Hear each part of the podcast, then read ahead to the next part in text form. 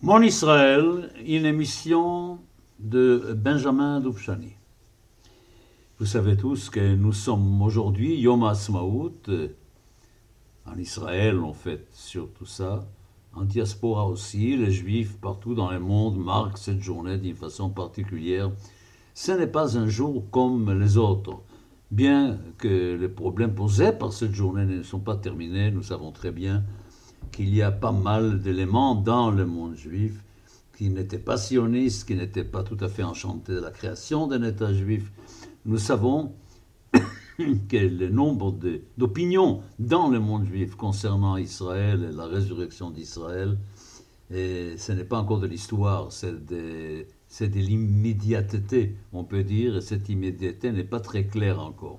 Il faudra encore beaucoup, beaucoup, beaucoup de temps avant d'arriver à savoir exactement la valeur vraie de cette journée. Bon, écoutez, sur Masmaout, je vous dirai très franchement, ma première idée, c'est étant donné que cette émission Mon Israël est censée être une manière pour moi de raconter la résurrection d'Israël à titre vraiment personnel, je pensais, premièrement, consacrer cet 34e épisode, 34e épisode, c'est 34 nous, sommes déjà à 34 épisodes. Que ce 34e épisode de la série Mon Israël, j'ai pensé la consacrer à quelque chose de très particulier. Comme j'ai participé personnellement à cette résurrection d'Israël, j'ai pensé vous raconter tout simplement, vous raconter comment j'ai vécu et la naissance d'Israël. C'est-à-dire comment j'ai vécu cette journée du 14 mai 1948, Hey Beiyar, Hey Alafim Cette fameuse journée, ce fameux vendredi, comment je l'ai vécu moi-même? Et après, j'ai dit non, c'est une journée de fête, c'est une journée de joie. Le hasard de la vie a fait que cette journée, pour moi personnellement, était probablement la journée la plus triste de ma vie. Pourquoi Je m'explique? C'est pas parce qu'on a déclaré Israël. Je vous signale que si on a Ben Gurion a déclaré l'existence de l'État d'Israël le 14 mai 48, personnellement, je n'étais pas au courant de cela pendant trois semaines. Pendant trois semaines, je ne savais pas. Mais tout ça, on va le laisser quand on arrivera à ce moment-là dans l'histoire. Je vous expliquerai pourquoi. En deux mots, bon, ben, j'étais soldat, j'étais commandant de position, de la position la colline de l'arbre Givataes à Gush j'ai participé à la bataille de Gush et vous savez que c'est une bataille qui malheureusement s'est mal terminée pour la simple raison qu'il y a eu une intervention de la Légion arabe qui faisait partie de l'armée britannique et qui avait des voitures blindées. Et croyez-moi que quand vous avez en face de vous des voitures blindées et que vous n'avez absolument pas d'armes pour combattre ces voitures blindées, vous êtes absolument perdant, c'était une évidence il y avait déjà le 6 mai, il y avait une attaque de la Légion arabe. Et déjà, et nous avons compris ce jour-là que nous n'avions pas le moyen de nous défendre, tout simplement, qu'il n'y avait pas les armes nécessaires. Et voilà comment euh, euh, cette journée est devenue la journée la plus triste de ma vie, car j'ai perdu mon frère dans la bataille de Gush Il est tombé ce jour-là. Et c'est ce jour-là où j'étais fait prisonnier de guerre, où j'ai eu droit à cette parade militaire et, arabe à Hébron, et quand on nous a amenés prisonniers à Hébron, dans la prison d'Hébron, et je peux vous garantir que c'était franchement pas une journée joyeuse. On nous a absolument pas dit un seul mot. Nous sommes restés pendant trois semaines à la prison à Hébron. Je vous raconterai en détail tout cela en temps voulu. Nous sommes restés trois semaines et pendant ces trois semaines, nous ne savions même pas qu'Israël existait. Au contraire, nous avions tout le temps des nouvelles très mauvaises de l'évolution de la bataille, de la guerre. Et puis il a fallu que trois semaines après, on nous amène en Transjordanie, dans le camp de prisonniers de Umm al-Jamal, qui était dans le désert quelque part là sur la route de l'Irak, le long du pipeline qui amenait le pétrole de l'Irak à Haïfa, à ce moment-là. Et c'est uniquement là-bas que nous avons rencontré les prisonniers juifs de la vieille ville de Jérusalem, qui étaient obligés aussi de capituler devant la force de la Légion arabe et l'impossibilité par les armes qu'on n'avait pas de gagner cette bataille. Ce sont justement les prisonniers de la vieille ville qui nous ont appris ce que nous ne savions pas, qu'on a déclaré l'État d'Israël. Donc vous vous rendez compte quelle période de la vie ça représente. Et évidemment, j'avais 17 ans à ce moment-là. J'avais 17 ans, oui. J'ai eu mon bac à 17 ans et la guerre a commencé tout de suite. Donc j'étais engagé dans la bataille tout de suite à partir du moment où j'ai eu mon bac. Alors bon, alors leçon. Alors je vais arrêter là parce que euh, je ne veux pas donner cette impression de, de, faire de cette journée de joie une journée de tristesse. J'essaie moi-même euh, de surmonter les souvenirs désagréables pour ne garder que les souvenirs grandioses de l'existence d'un État juif après presque 2000 ans d'exil. C'est peut-être ça la chose qu'il faut retenir et pas autre chose. Et vous avez compris, mais la semaine dernière, quand je vous ai parlé, comme la semaine dernière, mon émission est tombée juste Yom HaShoah avec Gvura, et j'ai eu l'occasion de discuter avec vous et de dire un certain nombre de choses concernant le nom de cette journée. Et croyez-moi que pendant la semaine, depuis Yom HaShoah j'ai eu beaucoup de rencontres, beaucoup de discussions, beaucoup de conversations avec beaucoup de gens. Car les thèmes que j'ai ouverts, c'est une plaie qui s'est ouverte, les gens étaient assez touchés par, ces, par ce thème. Quand j'ai posé la grande question, comment est-ce possible que Yom HaShoah Hagvura est devenu Yom HaShoah? Et Hagvura, personne ne connaît même le nom. Quand je dis que ça s'appelle Yom HaShoah il y a plein de gens qui ne savent même pas que c'est le nom. Pour ces gens-là, il n'y a que Yom HaShoah. Bon, alors là, je reprends un petit peu la réflexion que je vous propose d'avoir tout le temps. C'est que la résurrection du peuple d'Israël, à laquelle je crois de tout mon cœur, évidemment, que cette résurrection-là ne peut pas être uniquement en motivation négative. Et quand je dis motivation négative, je parle de l'antisémitisme, évidemment elle ne peut pas être basée uniquement sur cela. Il y a des éléments positifs aussi. Il y a une volonté, il y a des motifs positifs dans la résurrection d'Israël.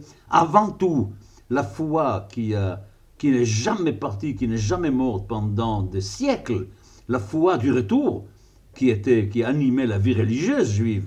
Et tous les juifs étaient religieux jusqu'à un moment donné de l'histoire, jusqu'à Spinoza, disons au moins, tous les juifs étaient religieux et tous étaient animés par cette idée du retour. Personne ne se sentait citoyen du pays dans lequel ils vivaient. C'était ça la réalité juive à, ce moment-là. Alors il y avait ça qui jouait. Il y avait le fait de faire la prière trois fois par jour, tourner vers cette terre-là. C'est évident. Et puis même chez les juifs qui s'éloignaient du judaïsme, il y avait suffisamment de raisons autour pour qu'ils ne se sentent pas totalement chez eux ailleurs et que quelque part dans leur inconscient peut-être, parfois dans leur conscient et surtout dans leur inconscient, il est resté toujours ces sentiments, cette idée qu'un jour il faudra quand même qu'on se retrouve sur notre terre et que c'était ça le vrai avenir. Et je donnais comme preuve à cela le fait que nous sommes aujourd'hui presque 7 millions de juifs en Israël et j'affirme absolument que jamais on serait arrivé, avec 68 ans, à passer des 600 000 à presque 7 millions s'il n'y avait pas, chez tous les juifs sans exception, où qu'ils fussent, s'il n'y avait pas ce sentiment et de la volonté d'établir un jour un État juif sur la terre d'Israël. Ça ne serait pas arrivé, on ne serait pas aujourd'hui dans l'état où on est. C'est une certitude absolue. Les, éléments négatifs ne suffisent pas à justifier cela. Voilà. Bon, ceci étant dit, je crois qu'il faut que chacun de nous, vous et moi, et tous ceux qui m'entourent, et tous ceux qui vous entourent, réfléchissent de nouveau sur ces phénomènes absolument étranges de cette transformation de Yom HaShoah vers qui implique beaucoup de choses, qui implique la présence juive dans les armées alliées, qui implique les révoltes du ghetto, qui implique la présence des partisans juifs, qui implique beaucoup d'actes de courage moral pendant eh, la Shoah. Il y a beaucoup de choses à dire sur tout cela. C'est pas possible, c'est pas imaginable que on puisse transformer Yom HaShoah à Yom HaShoah et que ce soit une journée qui, dans certaines situations, dans certains cas, je ne vais pas préciser, on consacre 24 heures non-stop à parler de la Shoah et à mentionner la Shoah et à parler de ceux qui sont morts dans la Shoah. C'est pour moi absolument insupportable, c'est très maladif, ça indique quelque part que mon idée de cette deuxième maison d'Israël qui doit se terminer, et cette troisième maison d'Israël que nous avons déjà commencé à construire, et qui est, en devenir maintenant, que la deuxième maison est encore extrêmement puissante et que le judaïsme diasporique et l'exil est encore terriblement présent encore dans l'histoire des Juifs. Voilà. Bon, alors ça c'était pour revenir sur notre émission de la semaine dernière, sur les, 33, les 33e épisode de l'émission, où j'ai terminé ce que j'avais à raconter sur l'antisémitisme à la fin du 19e et au début du 20e siècle. Et j'ai dit, je ne vais plus parler d'antisémitisme, je vais commencer à parler des choses positives. Yom Ha'atzmaut aujourd'hui, commencer à parler des choses positives. Alors parlons de Yom Ha'atzmaut. Alors avant tout, je voudrais vous proposer de rentrer sur le site de la radio RCJ, vous savez, radio-rcj.info, et puis vous prenez l'émission Judaïsme au présent de vendredi dernier. De vendredi dernier, c'est-à-dire le 6 mai, l'émission du 6 mai. Et vous allez entendre tout, euh, tout un cours que je, que je fais concernant Yom Ha'atzmaut, pourquoi Yom Ha'atzmaut aurait dû être les 6 iyar et pas les 5 iyar, les 6 iyar et pas les 5 iyar, comment ça se fait qu'en fin de compte, c'était les 5 iyar et pas les 6 iyar, et quelles sont les conséquences qu'on peut tirer de cette idée-là que Yom Ha'atzmaut tombe les 5 iyar et pas les 6 iyar du point de vue de la pensée mystique juive, du point de vue de la Kabbalah? Alors c'est tout un travail que j'ai fait il y a quelques années déjà pour comprendre le mécanisme des rapports qu'il y a entre Yom Ha'atzmaut et Sfirata Omer. Et, si vous écoutez bien, c'est un peu difficile, vous pouvez écouter parfois deux fois, c'est encore mieux. Si vous écoutez mon émission de vendredi dernier, vous verrez que il y a là des éléments extrêmement intéressants pour comprendre cet État juif moderne, Israël, que Ben Gurion a créé en quelque sorte dont il a créé l'existence, les Hei Beiyar Tavshin Chet, c'est-à-dire le 14 mai 1948, quel, quel État nous voulons? Est-ce que nous voulons un État juif, un État de halakha, ou la suite et l'exil? Ou est-ce que nous voulons un État juif, un État de chok, un État de, droit, un État de loi, c'est-à-dire un État qui correspond à la réalité politique du monde occidental qui a donné l'inspiration à cet État-là. Car il faut dire que le peuple juif qui a fait Israël, c'est un peuple juif qui faisait partie du monde occidental, qui était associé très intimement au monde occidental, et qui s'est inspiré aussi, pourquoi ne pas le dire, qui s'est inspiré du monde occidental. Alors si vous écoutez cela, vous allez voir parfaitement bien que la conclusion, c'est que dans une émission religieuse de parler je parlais en disant qu'il ne faut surtout pas que l'État juif soit un État selon la loi juive, c'est-à-dire selon la halakha, à quel point nous devons prendre de la distance par rapport à cela, à cela. Pardon, et créer un État du peuple juif moderne, du peuple juif de l'avenir, du peuple juif qui a une spiritualité qu'il faut redéfinir probablement car la, spiritualité dans laquelle nous vivons depuis très très longtemps est une spiritualité en rapport avec le fait que nous soyons dispersés et que nous soyons en exil et qu'il faut absolument repenser. Ça rejoint d'ailleurs l'idée des Hashoah Gvura. C'est-à-dire, on voudrait, il y en a qui voudraient rester exactement comme nous étions, qu'il n'y ait surtout pas de changement, que rien ne soit différent, que les choses soient eh, comme, comme elles étaient, mais en Eretz Israël. Eh oui, la, la, Gola en Eretz Israël. Vivre à la vie qu'on vivait en, Gola à Eretz Israël. Eh, je ne vais pas donner des exemples sur la vie de certains milieux des Haredi, de certains milieux religieux, dans lesquels on a l'impression vraiment qu'il suffit de les déplacer pour les remettre encore une fois dans le shtetl polonais ou ailleurs, pour qu'ils soient heureux et contents de vivre la vie qu'ils vivent là-bas, et que quelque part l'existence d'un État juif ne les arrange pas totalement. Bon, ah, il y, a des sujets à réfléchir.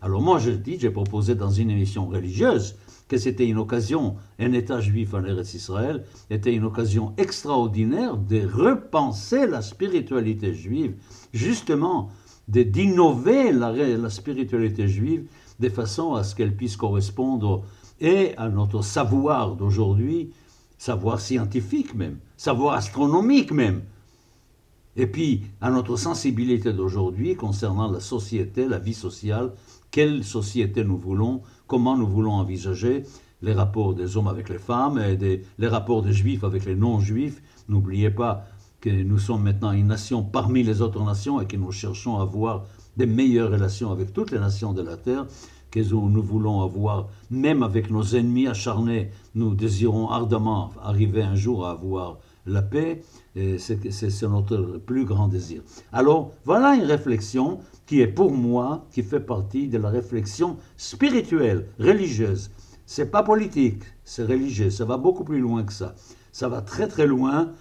La réflexion sur que doit être Israël en tant qu'État juif, il y a beaucoup beaucoup à réfléchir, beaucoup beaucoup à dire. Ce n'est pas réglé, et c'est pas demain que ça va être réglé. Alors vous voyez, voilà, c'était plus ou moins la direction que je voulais donner à l'émission d'aujourd'hui, de parler surtout de la place de la création de l'État juif dans l'histoire juive, terminer avec l'antisémitisme. J'ai plus envie pour le moment d'en parler. Je serai malheureusement obligé, avec les déroulements historiques, d'arriver au temps de l'antisémitisme d'avant la Deuxième Guerre mondiale, qui va avoir des dimensions absolument inimaginables, culminant dans la Shoah.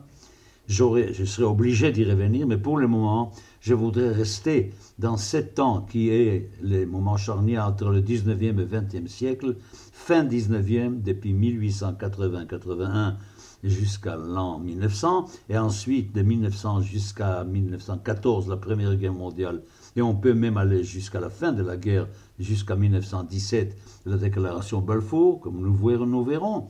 Et, puis, ces temps-là, où j'essayais de vous euh, montrer exactement où, en était l'antisémitisme à ce moment-là, c'était voir avec vous où en était le peuple juif la face à ce phénomène-là de l'antisémitisme, comment le peuple juif s'est mis à se penser à ce moment-là. Et ça, c'est extrêmement important. La naissance des, du mouvement national juif, les débuts de l'activité politique indépendante juive. Voilà, voilà un thème qui me semble maintenant, va nous animer maintenant. Enfin, après des siècles, il va se passer quelque chose de tout à fait nouveau, de tout à fait nouveau qui n'existait pas. Surtout qu'il faut penser que pendant le 19e siècle, il y a eu quand même une tentative très très forte de la part des Juifs, surtout en Occident, de s'intégrer dans la société environnante, de s'intégrer, et puis l'émancipation qui a permis aux Juifs de faire partie de cette société et de faire croire aux Juifs qu'ils peuvent parfaitement bien être un élément constitutif de ces sociétés dans lesquelles ils vivent. Alors ça, c'est tout à fait intéressant. Alors, évidemment que eh, cette intégration et l'émancipation ont éloigné les Juifs de toute idée eh, qui pouvait envisager l'existence eh, politique nationale juive. Voilà, ça c'est le sujet qui va nous occuper maintenant, qui va nous intéresser. Alors, euh, il faut dire la vérité, que des penseurs chez les Juifs, ça ne manquait pas, ça n'a jamais manqué, et que par une chance assez extraordinaire, est-ce que c'est une chance, est-ce que c'était naturel, je ne sais pas, par une chance extraordinaire, il y a eu des penseurs juifs, des penseurs nationaux. C'est quelque chose qui était tout à fait nouveau, qui n'existait pas avant, des penseurs qui pensaient nationalement, politiquement le peuple juif. Alors il y avait déjà cette pensée d'abord que les juifs sont une nation et que cette nation n'est pas uniquement basée sur le souvenir du passé, sur la religion, sur une culture commune, mais que cet ensemble avait aussi de l'espoir pour un avenir commun et peut-être aussi sur un programme national politique commun. Autre chose qui était très important, on comptait beaucoup sur les autres pour la vie juive, et là il fallait décider que ceux qui doivent réaliser réellement, ceux qui doivent réaliser réellement la chose, ce sont les juifs eux-mêmes, ce sont les juifs eux-mêmes qui doivent prendre en main leur avenir et œuvrer en vue de cela. Bon, alors, on peut se demander qu'est-ce qui s'est passé chez les Juifs à ce moment-là pour amener ces penseurs-là à penser ce qu'ils pensaient?